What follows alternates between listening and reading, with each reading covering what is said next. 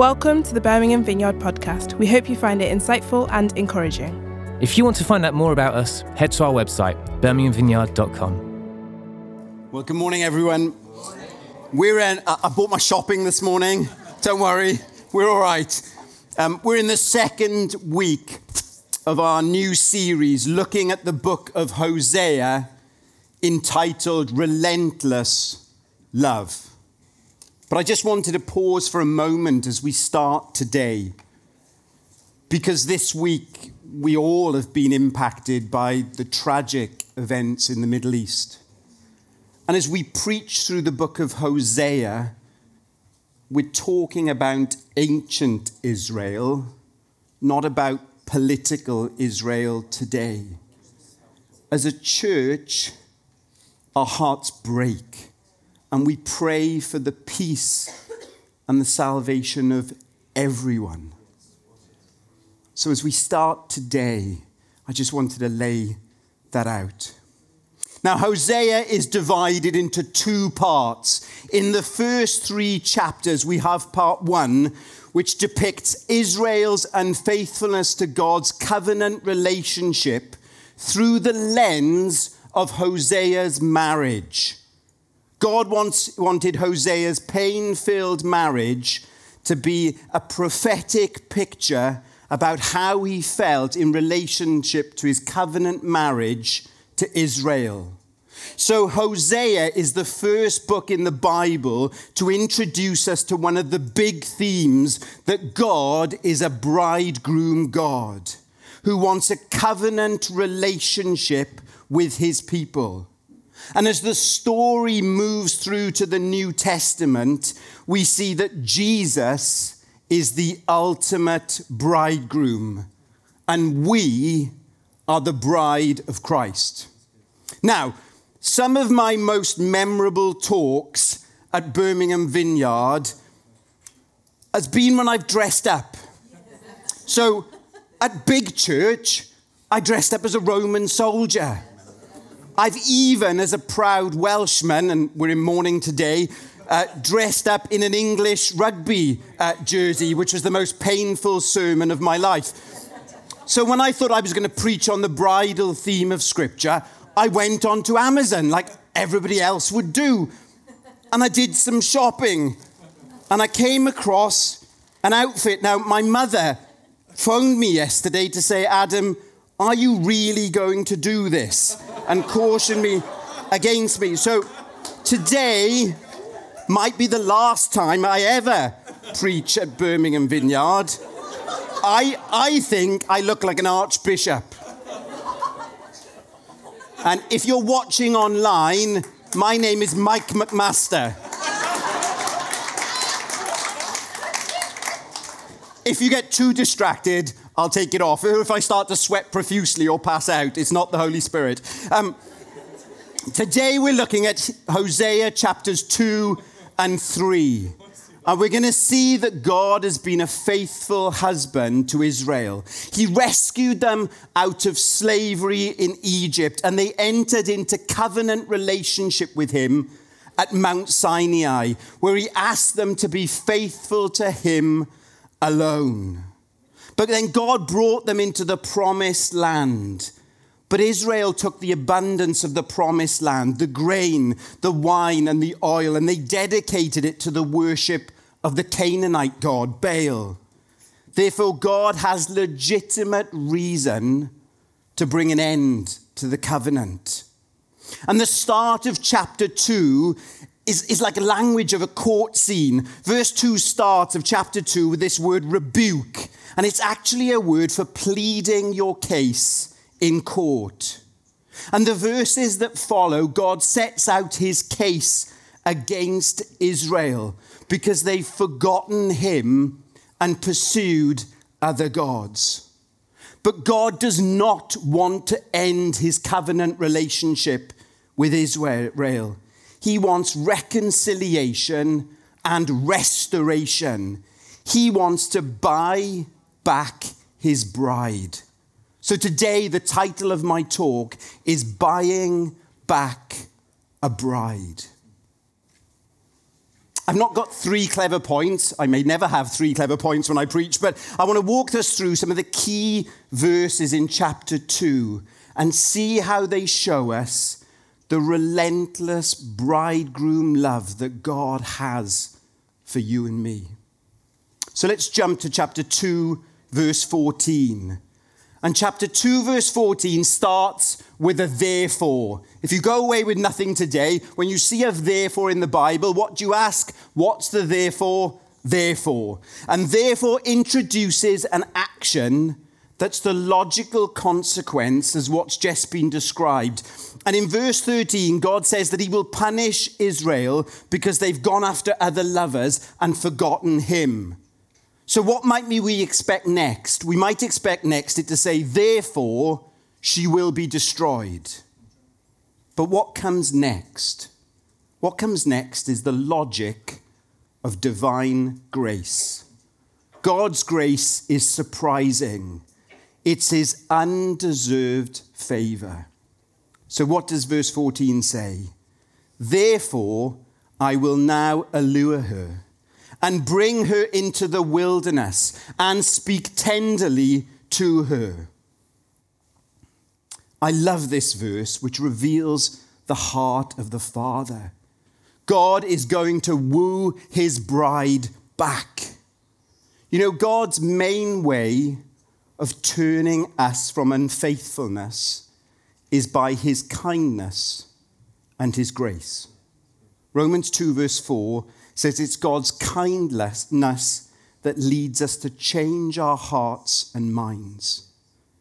And verse 14 goes on to say that God's going to t- bring her into the wilderness. Now, you might think the wilderness doesn't sound very romantic or alluring. But imagine a relationship that's in trouble, and the husband takes his wife on a date back to the place where they first fell in love.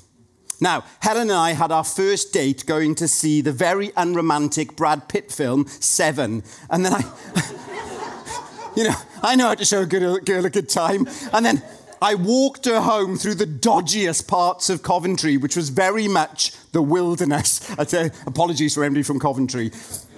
But God is metaphorically taking the people back to the place they first fell in love because Israel became God's covenant people in the wilderness at Mount Sinai. In Jeremiah chapter 2, it says this I remember how faithful you were when you were young, how you loved me when you were first married, how you followed me through the desert, through a land that had not been planted. Today, God might be saying to you, as he says to the church in Ephesus in Revelation chapter 2, he wants you to return to your first love. Your love for God may have grown a bit cold, and He wants you to come back to how it was at the start. The other thing I love about this verse is that God speaks tenderly to His bride. Sometimes a sign that a relationship is in trouble is that a couple will speak harshly to one another. Yet, despite Israel's unfaithfulness and rejection of God, he speaks tenderly to her. The Hebrew literally means to speak to the heart. Today, God wants to speak tenderly to our hearts. God wants to speak words of healing and restoration today. He wants to woo us, his bride, back to Him. Today, your next step may be to draw close to Him, to open up your heart so that He can speak those tender words to you. Let's move to verse 15, because we can see from 15 that God wants to restore his people, to restore us, his bride. It says this From there I will give her her vineyards, and I will make the valley of Achor a door of hope. There she shall respond as in the days of her youth, at the time when she came out of the land of Egypt. God says he will give her back her vineyards, which had been destroyed in verse 12. Then there is this mic drop line. You might have missed it. But wait till you see it. That God will make the valley of Achor a door of hope. Your version may say the valley of trouble. Now let's rewind the story a bit and get to the book of Joshua. And in Joshua, you see the people of Israel coming into the promised land. Yet at the start in Joshua chapter 7, there's this dude called Achan. And he sins against God, and it leads to the people of Israel being defeated at Ai. And that's got nothing to do with ChatGPT. From then on, that place is known as the Valley of Achor. It means Valley of Trouble. So that place from then on represented a place of sin, defeat, and judgment for Israel.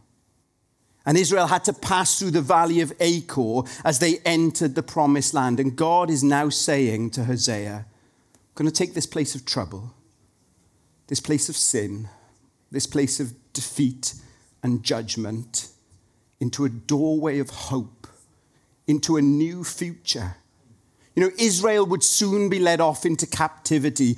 But what does God say to his children when they're downcast uh, in captivity? For I know the plans I have for you, declares the Lord. Plans to prosper you and not to harm you. Plans to give you hope and a future. Today, do we have those valleys of Achor in our lives? Places of sin, defeat, and judgment do we feel stuck in a valley of trouble? God is saying today, I want to turn those places into doorways of hope, into a new future. You know, for me, over the last couple of years, I feel like I've been stuck in a valley of defeat. And the cry of my heart is that God would turn it into a doorway of hope. And the cross is the ultimate valley of Achor. It's a place of death and defeat where through Jesus' resurrection, he blows the door of sin, death, and shame and opens up a doorway of hope for us. And today we need to make come to the cross, maybe for the first time, maybe for the hundredth time, and invite God to take that place of trouble in your life, that place of defeat, and transform it into a doorway of hope, into a new future. Verse 16 On that day, says the Lord, you will call me my husband, and you will no longer call me my Baal. Verse 16 says, on that day, and it's a repeated phrase throughout chapter 2, and looks forward to the time when the bridegroom the true king in the line of David, which is talked about in Hosea chapter 3, verse 5, Jesus returns for his bride. And the whole of the scriptures are pointing to a day when God will defeat evil and will break into history and fully establish his rule and reign over all people and the whole of creation. The Bible describes this as the ultimate wedding. Let's look at the last book of the Bible, Revelation chapter 19.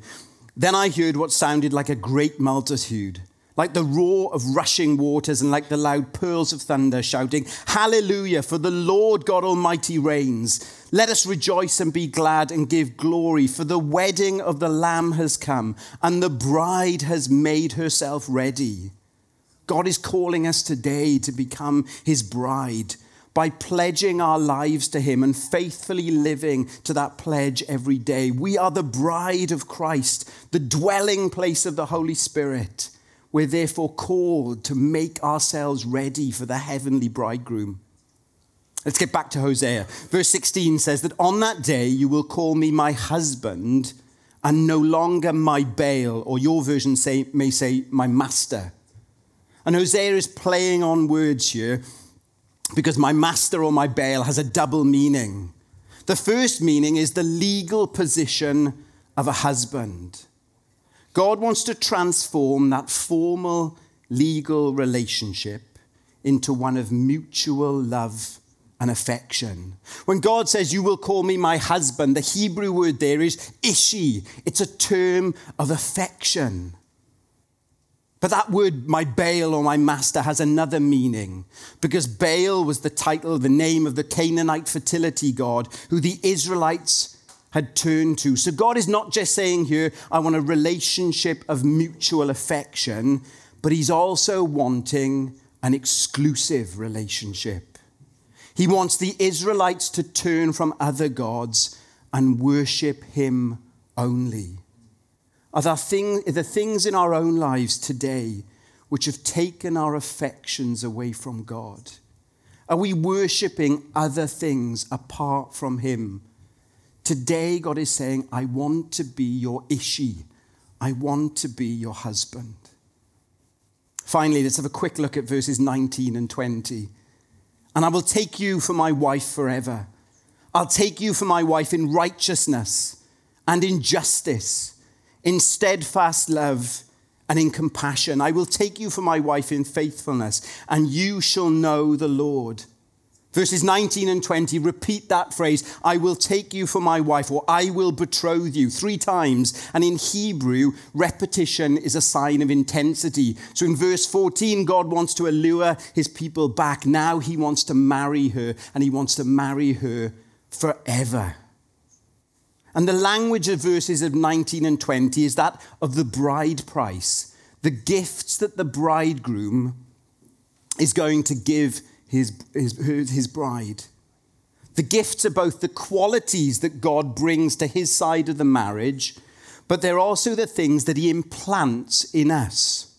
So they have their roots in God and his character, but they have their fruit when they're implanted in us. Let's quickly have a look at the five gifts that the bridegroom gives us in these uh, verses. The first gift is that Sedek in Hebrew, righteousness. Righteousness means being declared right in God's sight. It's his acquittal, his acceptance of us. Derek Kidner says this God's righteousness is creative, stepping in to put the very worst things right.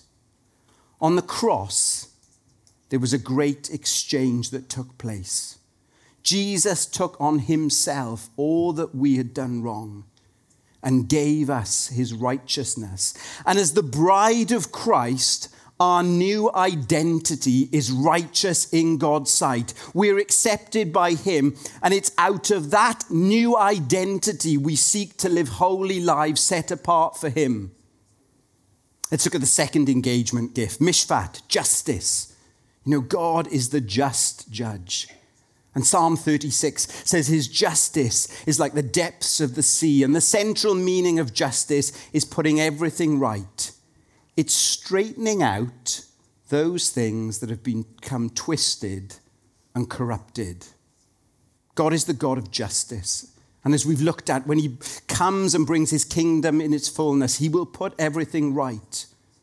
But as the bride of Christ, we're called to work for God's justice in the world today, to work to straighten out those things that have become twisted and corrupted. That's our bridal vocation. Let's look at the third gift. Third gift of the bridegroom in Hebrew is Hesed. Your version may say love. But Hesed is so much more than that. It's God's covenant love, his loving kindness. One author said this it's the consistent, ever faithful, relentless, constantly pursuing, lavish, extravagant, unrestrained, one way love of God. And Hesed is one of the most important words in the whole of the Old Testament. One rabbi suggests that the best English word to translate Hesed is loyalty. It's God's covenant loyalty because of his love for his bride. You know, when our girls were younger, we got them a copy of the brilliant Jesus Storybook Bible, which has the line in it God loves us with a never stopping, never giving up, unbreaking, always and forever love. Today, God loves you and me with a never stopping, never giving up, unbreaking, always and forever love. And today we need to uh, receive afresh that hesed, an impartation of his love. Because as we receive the love of the bridegroom, it empowers us as his bride to love him with all our heart, soul, mind, and strength, and love our neighbors of ourselves, and pass on God's Hesed. Over the last few weeks in our local area, there have there have been two suicides that have struck Helen and I. In 2021, there were 5,219 suicides registered in the UK. That was 307 more than in 2020. The overall suicide rate was 10.5 per 100,000, and the male suicide rate was 15.8 per 100,000. The world is crying out to know the never stopping, never giving up, unbreaking, always and forever love. The fourth gift is Raham, God's compassion. It's the warmest of all terms for mercy. God is a God of compassion. In the Old Testament, one of God's names was El Rachum, the God of compassion. Often in the Gospels, we see that Jesus was moved with compassion. Compassion is just not about feeling sorry for somebody, it's about being moved in your guts, the seat of your emotions. And it, compassion is a revelation of God's heart for something or someone that moves you to action. You know, God's compassion for his bride moved him to send Jesus to rescue and restore us. Today, God wants to use us as his hands and his arms, reaching out to pour compassion on hurting and needy people. Finally, the fifth gift is Emunah, God's faithfulness, his steadfastness, his sureness. Gomer had been unfaithful to Hosea, and Israel had been unfaithful to God. However, God is faithful to us all along. He is the faithful one. The bridegroom is faithful and comes alongside us in his faithfulness, calling us to be faithful to him and his calling. And at the end of verse 20, there's what seems like a throwaway line and you shall know the Lord. Or your version may say, and you will acknowledge the Lord. But it's not a throwaway line. Derek Kidner says it's one of the crowning promises of the new covenant. Get this the word here to know is yada, it's an intimate word. Yada is used in the Bible for sexual intimacy. So in Genesis chapter 4, verse 1, it says, And Adam knew Eve, nudge, nudge, wink, wink, and they had a son. This is an intimate relationship with Yahweh, the faithful covenant keeping God. Our bridegroom God wants to know us today in an intimate way. Not in the sense of Jesus is my boyfriend, but in a sense of deep relationship where we know God and are known by Him. God wants us for His bride. He's given us His righteousness, His justice, his love, his compassion, his faithfulness, so that we can be in an intimate relationship with him. Do you yada God today? Is your relationship one of intimate communion? Or are we just going through the motions? I've got a passion for the Bible and for theology and knowing about God. But the challenge to me today is do I know God in an intimate way. Chapter ends in verses 22 and 23 with God reversing those negative names that he'd given to Hosea's children and telling the people that they are loved by him and they respond to his proposal. They say, I do, as the bridegroom is down on one knee, proposing afresh. They say, You are my God. Why don't the band come back up? In chapter 3, we see all this work out, and Hosea goes and pays the price to bring, buy back Gomer, who had probably ended up in slavery. Hosea literally enacts God's love. A price must be paid for Hosea's relationship to be restored. And God paid the price to restore a relationship with us, a ransom price that cost him everything. In 1 Peter, it says this For you know that it was not with perishable things such as silver and gold that you were redeemed from the empty way of life handed down to you from your ancestors, but with the precious blood of Christ, a lamb without blemish or defect. God loved us so much that he sent Jesus to die for us. God paid the ultimate price to buy back his bride. And today he wants us to say yes to him. Let's stand. We hope you enjoyed the talk and found it helpful. We'd love to welcome you to one of our gatherings. We meet in multiple locations at multiple times on Sundays, as well as in midweek small groups across the city. More information on all of these can be found at our website, birminghamvineyard.com. Thanks for listening. Have a great day and God bless.